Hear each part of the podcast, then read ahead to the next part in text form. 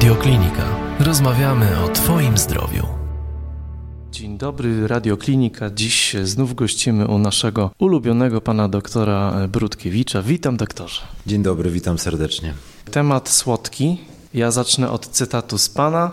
Potrzeba przyjemności to worek bez dna. Piękna sentencja i jakże prawdziwa. I oczywiście o tych przyjemnościach, od których możemy się uzależnić, można mówić wiele, a cukier to jest chyba taka przyjemność, od której uzależnionych jest, ja wiem, chyba większość ludzi na świecie, tak mi się wydaje. No, w klasyfikacjach psychiatrycznych nie istnieje taka pozycja jak uzależnienie od cukru czy uzależnienie od słodyczy, natomiast rzeczywiście e, z punktu widzenia praktyki klinicznej, ale też naszych obserwacji z życia codziennego, e, problem z różnych e, powodów narasta problem nadużywania cukru, problem nadużywania słodyczy, co niekorzystnie może się odbijać na naszym stanie zdrowia całościowym, ogólnym, somatycznym i, psychicznym. Jest nam cukier w nadmiarze serwowany od małego, jako że udowodnione jest, że jest uzależniający,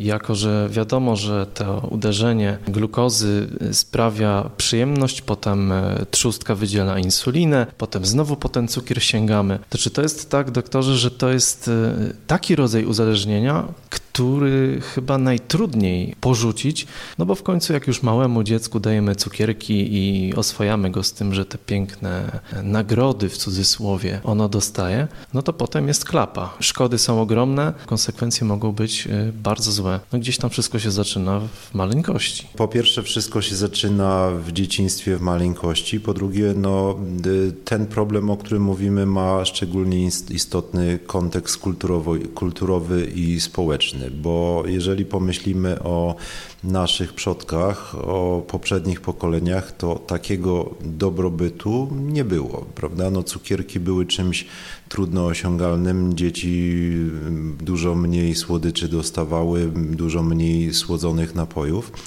Także z jednej strony zmienia się ten kontekst społeczno-kulturalny. Słodycze są wszędzie dostępne, nawet tam, gdzie nie wiemy, że, czy nie spodziewamy się, że byłby cukier i my ten cukier spożywamy w olbrzymich ilościach od rana do wieczora, my i nasze dzieci. A z drugiej strony no, nadużywanie słodyczy, bo ja nie jestem przeciwnikiem słodyczy, żeby było jasne. Nadużywanie słodyczy mm, nie kojarzy się, tak pozornie nie kojarzy się z czymś groźnym, z czymś niebezpiecznym. No, kojarzy się rzeczywiście z przyjemnością, natomiast y, bardzo rzadko bierzemy pod uwagę to, że może mieć to, że to jest taki przeciwnik podstępny. Przeciwnik, który zmienia nasze nawyki, który zmienia nasze, nasz sposób życia i sposób, sposób funkcjonowania, który też zmienia naszą fizjologię i psychikę. E, I, I, w pewnym momencie się okazuje, że mm, nasze dziecko ma nadwagę, albo my mamy nadwagę, albo mamy cukrzycę, a i, i nadwaga czy otyłość, a również cukrzyca no, mogą mieć fatalne, e, odległe konsekwencje. Pan, panie doktorze, wielokrotnie w naszych rozmowach już e, tłumaczył o mechanizmie uzależnienia, o tym mówiliśmy. Natomiast tu w przypadku tych słodyczy, to mi się wydaje, że ten mechanizm uzależnienia i ten moment, w którym to uzależnienie zabiera nam życie, tak, że tracimy kontrolę nad własnym życiem, no to może być w takim momencie, kiedy ten cukier, słodycze stają się dla nas takim jakby stałym elementem dnia takiego pocieszania, prawda? Czyli ja sobie zaserwuję tak zwany pocieszacz, e, usiądę sobie spokojnie, zjem kilka czekoladek i tak dzień w dzień, tydzień w tydzień i to już jest wtedy, panie doktorze, rozumiem problem. Ja myślę, że, że problem może być nawet wcześniej, bo mam wrażenie, że pan mówi teraz trochę o naszym dorosłym podejściu, prawda? Że my się mamy skłonność pocieszać, czy albo zajadać stres z jednej strony, albo pocieszać się czekoladą czy, czy, czy ciastkiem.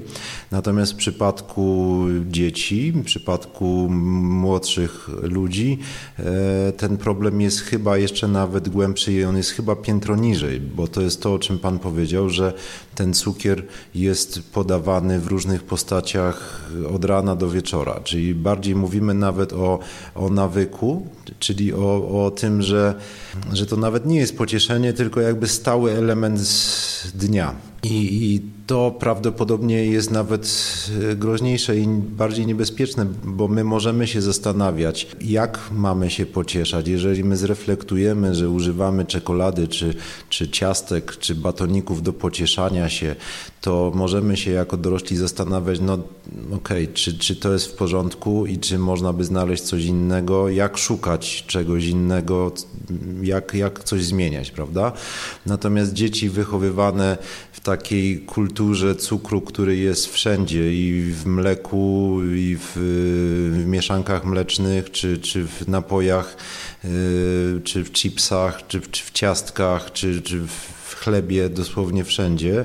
Yy, ten słynny syrop glukozowo-fruktozowy, który jak ludzie zaczynają go szukać na etykietach, to nagle włosy im stają dęba na głowie, bo, bo on jest i w ketchupie, czy, czy pozornie niesłodkich produktach no to tu mówimy o, o czymś znacznie chyba groźniejszym, bo mówimy o, o tym, że, że cukier jest takim elementem naszego życia jak wschód i zachód słońca.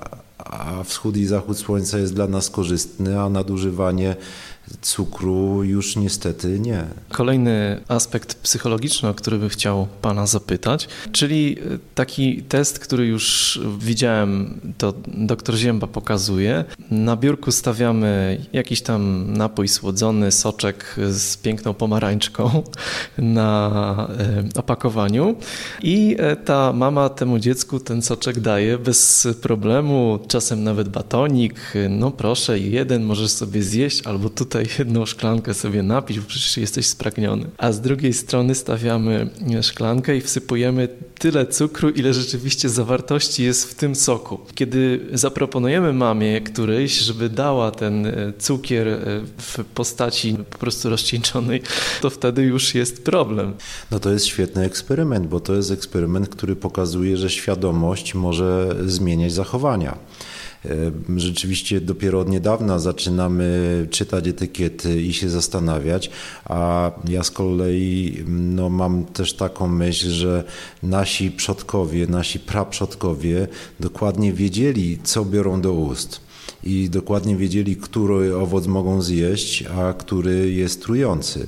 My ten instynkt straciliśmy, poniekąd nie musieliśmy go do niedawna, czy, czy, czy, w ciągu ostatnich kilkudziesięciu latach mieć, bo te produkty spożywcze w miarę były przewidywalne. Było wiadomo, że chleb to jest chleb i z czego się składa, że że e, jakieś napoje wiadomo było z czego się składają, wiadomo, że cukier jest w tym, co jest słodkie, a niekoniecznie w tym, co jest pikantne.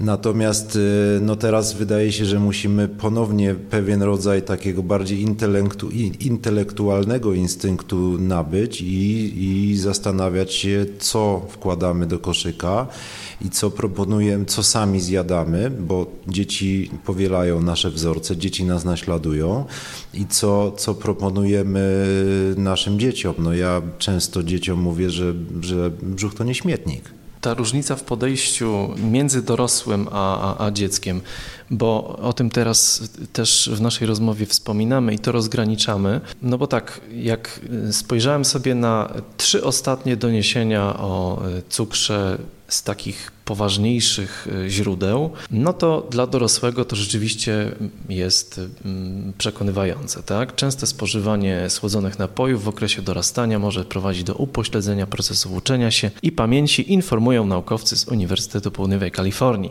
Konsumpcja napojów zawierających duże ilości cukru osłabia reakcję mózgu na stres i obniża w organizmie poziom kortyzolu i tak dalej, i tak dalej. Tego jest mnóstwo. Dorosłego o tym przekonywać nie trzeba. Właśnie trzeba czy nie trzeba? Właśnie, właśnie nie jestem pewien, że, że nie trzeba, bo no, mamy ten jeden obszar wpływów społeczno-kulturowych, prawda, że potężna półka ze słodyczami w sklepie, stajemy przy kasach, żeby zapłacić i kolejna półeczka już mniejsza, ale wypełniona słodyczami, które kuszą nas i, i nasze dzieci. Natomiast no, wydaje mi się, że nie byłoby dobrze, gdybyśmy zostali wobec tego bezradni. I to przecież, jeżeli ktoś może wygenerować jakąś zmianę w tym obszarze, to dorośli w swoim e, najbliższym otoczeniu.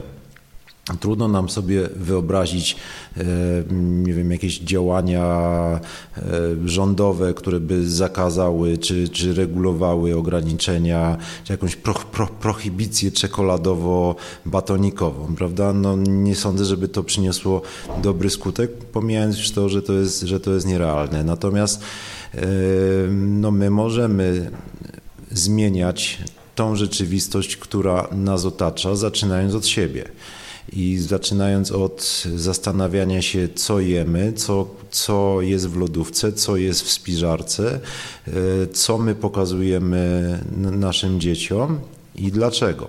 Dzieci są mądre i, i, i wiele argumentów odpowiednio podanych, opartych na przykładach, na własnej postawie, będą skłonne naśladować, a przynajmniej będą miały wybór. To jest tak, panie doktorze, że walka, jeśli tutaj mówimy o człowieku, który jest uzależniony od cukru, ale też od innych rzeczy, ma jakieś uzależnienie, które jest zdecydowanie bardziej zagrażające jego zdrowiu, czy to może być taki rodzaj testu przy terapii? O tym się zastanawiałem, czyli po prostu pan jako, jako lekarz pracuje z tym pacjentem i mówi, do tego pacjenta: Proszę pana, czy proszę pani, zacznijmy od małych rzeczy. Nie może pani sobie teraz poradzić z tym problemem, a może zacznijmy od tych słodyczy, które gdzieś tam w terapii to wychodzi, że ta osoba na przykład lubi po nie sięgać. Znaczy, walka z tym cukrem i z tym cukrem w naszym życiu, z tym uzależnieniem, czy ona może być e, metodą do nauki, walki z uzależnieniem tym, tym cięższym? No ja nie przepadam za konwencją walki e, w kontekstach medyczno-psychoterapeutycznych, bo w tym momencie no, kto z kim walczy i o co walczy, no o co walczy to może łatwiej by było powiedzieć, ale jak zaczynamy w cudzysłowie walczyć, no to wtedy napięcie i stres rośnie. Ja wolę zacząć od e, poziomu zrozumienia. Czyli na przykład, jak mamy do czynienia z osobą, która nadużywa alkoholu, czy jest uzależniona od alkoholu, to na poziomie diagnostycznym zastanawiamy się, jaki, jak, jakie funkcje spełnia nadużywanie alkoholu, co człowiekowi daje alkohol. I podobnie możemy myśleć podobnie w przypadku słodyczy, prawda? No, po co człowiek dlaczego człowiek zajada się słodyczami? Czy to jest tylko i wyłącznie nawyk? Jeżeli przychodzi dorosła osoba, która ma taki problem, to stosunkowo łatwo jest w tym momencie dyskutować, żeby poszukać sposobów na zmienienie tego nawyku. Czy te słodycze coś załatwiają, coś dają, czy na przykład dają rozładowanie napięcia, rozładowanie stresu, wtedy możemy szukać sposobów na bezpieczniejszych czy bardziej zdywersyfikowanych sposobów na rozładowywanie napięcia, czy na przykład te słodycze mają poprawić nastrój i sprawić przyjemność u kogoś, kto doświadcza jakiejś dużej czy przewlekłej deprywacji przyjemności. Rozumiem, że od tego już doktorze są uzależnione dalsze, dalsze kroki. Czy tutaj y, takie, takiej gradacji, o której ja mówiłem, to raczej się, się nie stosuje? To znaczy czasami się stosuje. Ja mówię o takim y, podejściu piętro niżej, gdzie, gdzie szukamy y, odpowiedzi na pytania dlaczego po to, żeby problem tego czy innego uzależnienia u danej osoby jak najlepiej zindywidualizować i, i, i opisać pod kątem tej osoby, żeby nie szufladkować żeby nie szufladkować danej osoby w jakichś wąskich kategoriach, które powodują, że umykają e, jakieś zjawiska czy problemy pozornie poboczne, które gdzieś tam jednak w pewnym momencie mają znaczenie, bo myślę, że dużo bardziej konstruktywne jest e, w sensie poszukiwania rozwiązań, wyjaśnienie, dlaczego dana osoba odczuwa przewlekłą deprywację przyjemności. Czy to jest tak, że, że nie pozwala sobie na te przyjemności i potem już jak jest w cudzysłowie przyparta do muru, to jest obiadanie się, czy nie potrafi tej przyjemności przyjąć, prawda, czy jeszcze, czy jeszcze inne powody. Prawda? Także zawsze na początku najlepiej jest nie walczyć, tylko postawić pytanie dlaczego, bo my też obserwujemy taką zależność, że jak proponujemy pacjentom walkę, to jak jest walka, to jest opór. Więc, więc y, jak się pojawia opór wobec, wobec jakiejś koncepcji e, rozwiązywania problemów, niekoniecznie one muszą być terapeutyczne, no to te, te rozwiązywania, rozwiązania przychodzą dużo trudniej. Natomiast jeżeli naszym pacjentom proponujemy e, postawienie znaków zapytania i szukanie odpowiedzi na, na te pytania, pacjenci są dużo bardziej skłonni do współpracy wtedy. Na koniec, panie doktorze, jeszcze a propos tej przyjemności, to e, zapytam o wagę e, tych takich małych zwycięstw. Mam na myśli sytuację, w której, z którą się często spotykam, czyli małe zwycięstwo. Postanowiłem sobie, że przez tydzień będę ograniczał to, tamto, siamto. Rzeczywiście, kiedy się to osiąga, jest przyjemność niesamowita, zdecydowanie większa niż by się zjadło te wszystkie smaczne i niezdrowe słodycze.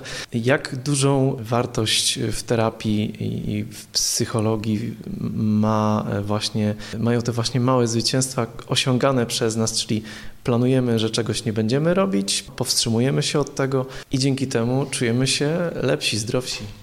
No to Pan mówi o czymś absolutnie fenomenalnym, bo, bo jak przychodzą do nas pacjenci i mają takie oczekiwanie, żeby ich życie się jakoś diametralnie i szybko zmieniło, to my jesteśmy no, powściągliwi y, we wspieraniu takiej wizji, bo ona jest ryzykowna i niebezpieczna, prawda? Mm, ryzykowna w sensie, że może jest dużym, dużą dozą prawdopodobieństwa będzie niepowodzenie takiej, takiego podejścia. Natomiast rzeczywiście metoda drobnych kroków i, i drobnych y, zwycięstw jest dużo bardziej efektywna, przy czym warto podkreślić, że jeżeli ktoś zwycięża, to należy mu się nagroda. I jeżeli nasze zwycięstwo polega na tym, że rezygnujemy z czegoś, co nam dawało przyjemność, ale równocześnie było dla, dla nas szkodliwe, to poszukajmy wtedy nagród. No, zwycięzcy bardzo chętnie wy, wypinają pierś do orderów I, i jeżeli to jest rzeczywiście zwycięstwo, no to ten wieniec laurowy lub order się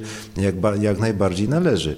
Także warto szukać e, przy drobnych zwycięstwach drobnych nagród, przy większych adekwatnie e, większych nagród. Rezygnujemy z cukru, szukamy zdrowych nagród. Dziękuję doktorze. Dziękuję bardzo. Więcej audycji na stronie radioklinika.pl